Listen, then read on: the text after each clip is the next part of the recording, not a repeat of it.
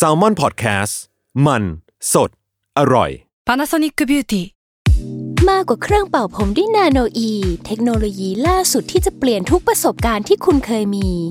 Nano E Moisture Plus เพิ่มความชุ่มชื้นให้เส้นผมหลังใช้งานมากขึ้นถึง18เท่าพร้อมชะลอการเฟดของสีผมสำหรับคนชอบทำสีผมดูแลความชุ่มชื้นทั้งเส้นผมหนังศีรษะและผิวคุณPanasonic NA0J มีเทคโนโลยีนาโนอีที่ care only you Wonderful อัศจรรย์ความโง่เพราะคำถามโง่ๆมีคำตอบน่าอัศจรรย์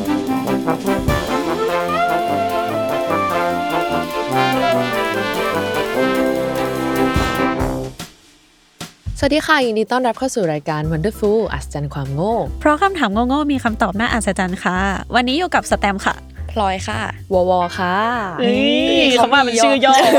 เขามาย่อชงย่อชื่อเอาใหม่อยู่กับพอค่ะอยู่กับสตอค่ะได้โอเคก็จบไปแล้วเนาะสำหรับ EP 12.1 แล้วก็ 12.2 จากพลอยกับแตมนะคะก็เราก็ยังอยู่กันเรื่องเดิมเนาะเรื่องแบรนดิ้งตื่นเต้นว่ะตื่นเต้นอะไรเพื่อนเราพูดกันมา2 EP แล้วเราแบบตื่นเต้นถึงตาตัวเองอะไรอย่างเงี้ยแต่ว่าเราอ่ะในฐานะที่ก็เป็นเด็กกราฟิกนิดนึงเนาะก็อยากจะมาพูดนิดนึงเกี่ยวกับเรื่องแบรนดิ้งแล้วก็โลโก้ทั้งหลายเหล่านี้นะคะก็คือทุกคนเชื่อไหมว่าโลโก้เนี่ยมันไม่ได้มีแค่แบบเดียวนะโลโก้เนี่ยแต่ละแบบก็จะเรียกกันแต่ละอย่างเหมือนกันใช่อย่างแบบพูดคร่าวๆก็คืออย่างสมมติแบบแรกก็คือโลโก้อย่างตัวชื่อตัวย่อเนาะอย่างแบบ CNN BBC อะไรเงี้ยมันจะเป็นโลโก้ที่เรียกว่าโมโนแกรมแล้วก็โลโก้ที่มีแค่รูปอย่างเดียวเนี่ยจะเรียกว่าโลโก้ซิมโบลหรือว่าโลโก้ที่มีแค่ชื่อที่เป็นชื่อเฉยๆเนี่ยจะเรียกว่า word mark หรือว่า logo type นะคะซึ่งวันนี้เนี่ยเราก็จะมาพูดเกี่ยวกับแบรนด์ที่ใช้โลโก้ word mark นี่เองใช่เขามาใส่ความรู้อ่ะใช่เอาจริงว่าเหมือนแบบแฟลชแบ็กไปตอน EP ไหนสัก EP นึงอ่ะที่เราคุยกันว่าเหมือนวีวันกำลังเลคเชอร์ให้เราฟังอยู่ใช่ๆมันคือ IT ใช่ๆ IT นี่แหละเลยนะโอเคซึ่งก็เชื่อว่าทุกคนอ่ะต้องเคยรู้จักกับแบรนด์ช็อกโกแลตรูปร่างสามเหลี่ยมห่อสีทองกันนะคะนั่นก็คือช็อกโกแลต Toblerone แบบ Toblerone นั่นเองเมื่อกี้นึกว่าจะโยนมาแล้วนะกำลังคิดแล้วว่ายี่ห้ออะไรดีนี่คิดแบบยี่ห้อช็อกโกแลตเต็มเลยหัวใช่แต่ขอโทษละกันโอเคToblerone นั่นเองนะคะแต่ทุกคนเคยสังเกตไหมคะว่าโลโก้บนกล่องของมันเนี่ยที่เป็นรูปภูเขาเนี่ยแล้วทำไมมันถึงจะต้องเป็นรูปภูเขาด้วยทั้งที่มันเป็นช็อกโกแลตเขาผลิตในที่ที่แบบอันนี้ก็เกินไปหน่อยนะหมายถึงว่าผลิตในภูเขาเหรอเฮ้ยมันจะไปผลิตยังไงอ่ะระเบิดออกมาเป็นโกโก้คันเหรอคนละแบรนด์โอเครวมกันหมดเลยแต่ถ้าคุณสปอนเราจะไม่พูดถึงแบรนด์อื่น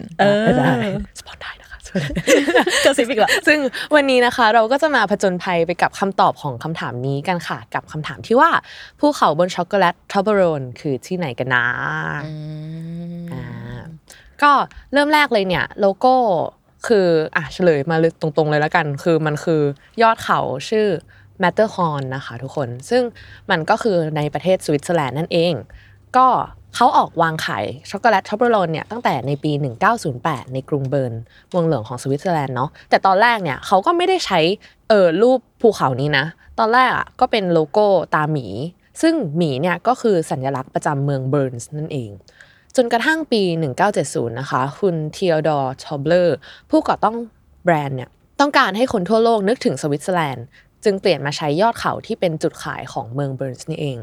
และคุณทอบเลอร์เนี่ยก็ยังต่อยอดของการใช้เชฟสามเหลี่ยมจากยอดเขาเนี่ยไปกับรูปทรงของช็อกโกแลตทอบเบอร์โลนแล้วก็รวมถึงแพ็กเกจสินค้าของมันด้วยก็จนทุกคนเนี่ยก็เป็นภาพติดตาไปแล้วว่าไอเดนติตี้ของแบรนด์ทอบเบอร์โลนเนี่ยก็ต้องนึกถึงสามเหลี่ยม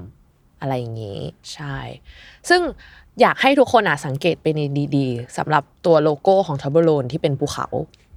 คือมันไม่ได้มีแค่ just ภูเขาอะแต่คือมันมีหมีซ่อนอยู่ด้วยจริงเหรอใช่ไหนดูสิเห็นแล้วคือจะเห็นเป็นแบบเงาหมีอยู่อะ อ๋อเห็นละเออใช่ซึ่งก็นั่นแหละซึ่งเขาก็ต่อยอดมาจากโลโก้ดั้งเดิมของเขาด้วยที่หมีอ่ะเป็นตาสัญลักษณ์ของสัตว์ประจำเมืองเบิร์นส์นั่นเองแล้วก็เป็นเมืองที่ท็อปเลอร์อ่ะเขาเติบโตแล้วก็สร้างแบรนด์ขึ้นมาด้วยนะคะที่สำคัญเลยคือชื่อ Toblerone ของเขาเนี่ยมาจากการนำคำว่า Tobler ที่เป็นนามสกุลของเขากับโชโรนซึ่งก็คือขนมถั่วตัดผสมน้ำตาลคล้ายกระยาศาสตร์ของไทยมาผสมกันแล้วก็ขณะเดียวกันในชื่อของแบรนด์ Toblerone เนี่ยยังมีคำว่า Burn ซ่อนอยู่อีกด้วยก็ที่เป็นแบบ BERNE ตามนี้นะคะก็เหล่านี้ก็ขอขอบคุณข้อมูลจากเว็บ Marketeer ด้วยนะคะแต่ว่าเราก็ยังไม่จบเนาะสำหรับแบรนด์ Toblerone เพราะว่าล่าสุดก็เพิ่งมีประเด็นร้อนๆกันไปเลยที่ทั้งสแตมกับพลอยก็ส่งมาให้เราอ่านกัน ใช่ก็คือเขาเพิ่งประกาศว่าเนี่ยจะต้องเปลี่ยนแปลงโลโก้ Toblerone หลังจากที่ใช้มา50กว่าปีเนื่องจากกฎหมายของความเป็น Swiss หรือ Swissness นั่นเองก็คือมันเป็นกฎหมายที่ตั้งมาตั้งแต่ปี2017เป็นต้นมาเนาะโดยสินค้าที่ต้องการใช้สัญลักษณ์ประจำชาติของสวิตเซอร์แลนด์เนี่ยหรือต้องการอ้างว่าเป็นสินค้าที่ผลิตในสวิตเซอร์แลนด์จะต้องใช้วัตถุดิบของสวิสอย่างน้อย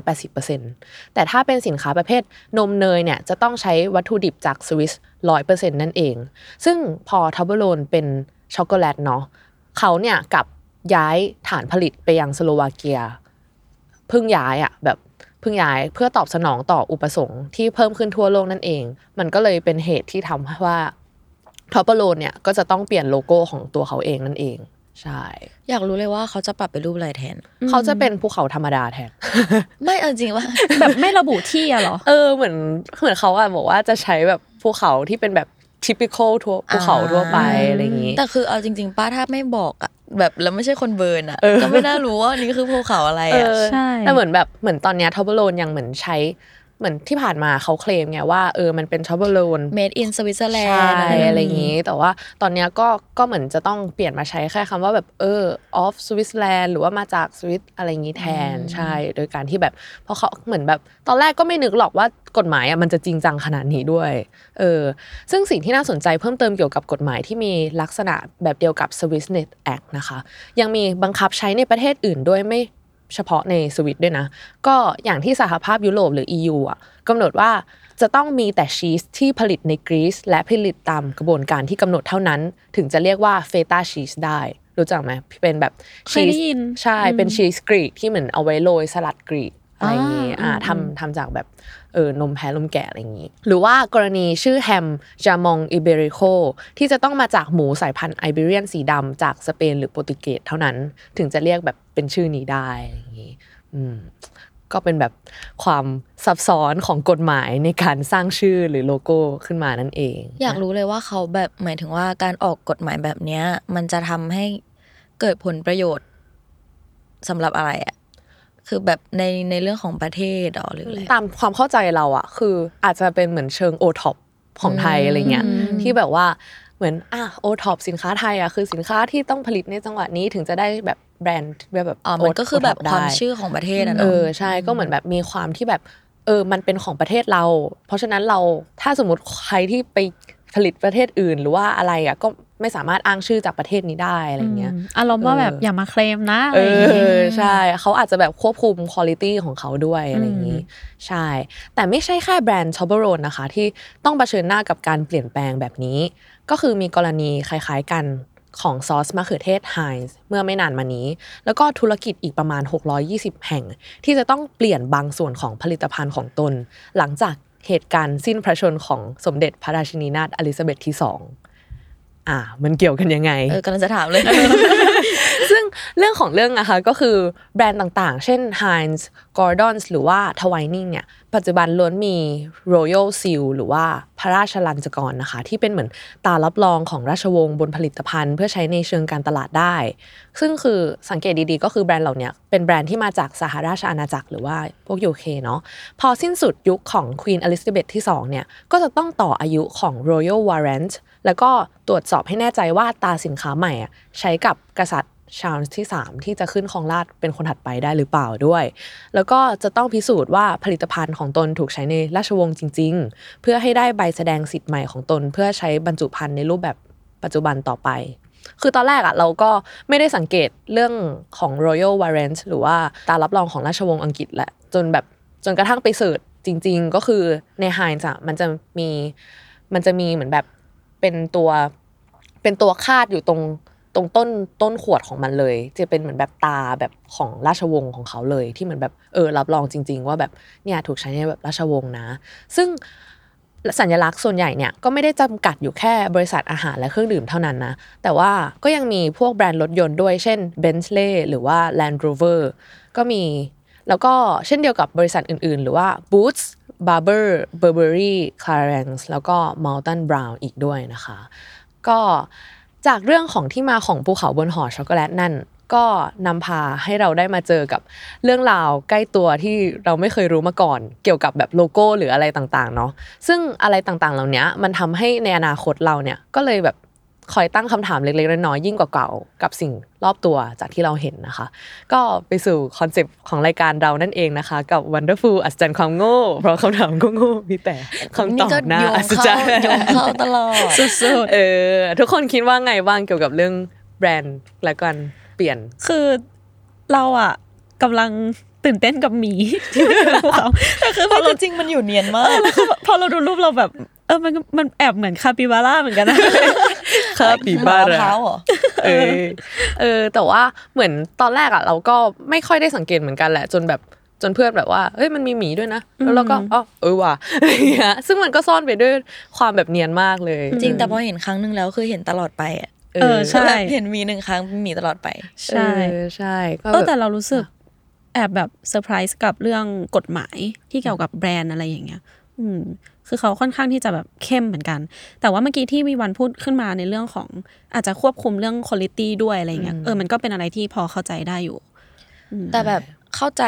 หมายถึงว่าเรื่องTobleroneหรือเรื่องอะไรแบบRoyalอะไรเงี้ยเข้าใจได้นะเพราะมันเหมือนแบบการที่เราบอกว่า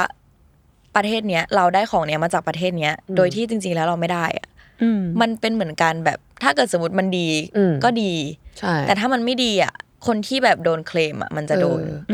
ใช่เขาก็จะแบบมองประเทศนั้นผิดไปเลยใช่ใช่ก็เป็นเรื่องของเราก็ประการราชนีนะคะทุกคนมาแล้วคำนี้มาแล้วกลับมาแล้วเอ็นดูอ่ะก็ EP หน้าเป็น EP อะไรเนี่ยก็สามารถติดตามได้เลยนะคะในอาทิตย์หน้าแล้วก็พบกับพวกเรา3คนเหมือนเดิมนะคะทุกศุกร์เสาร์อาทิตย์นะคะทางทุกช่องทางของ Salmon Podcast เลยสำหรับวันนี้พวกเราก็ขอลาไปก่อนนะคะทุกคนบ๊ายบาย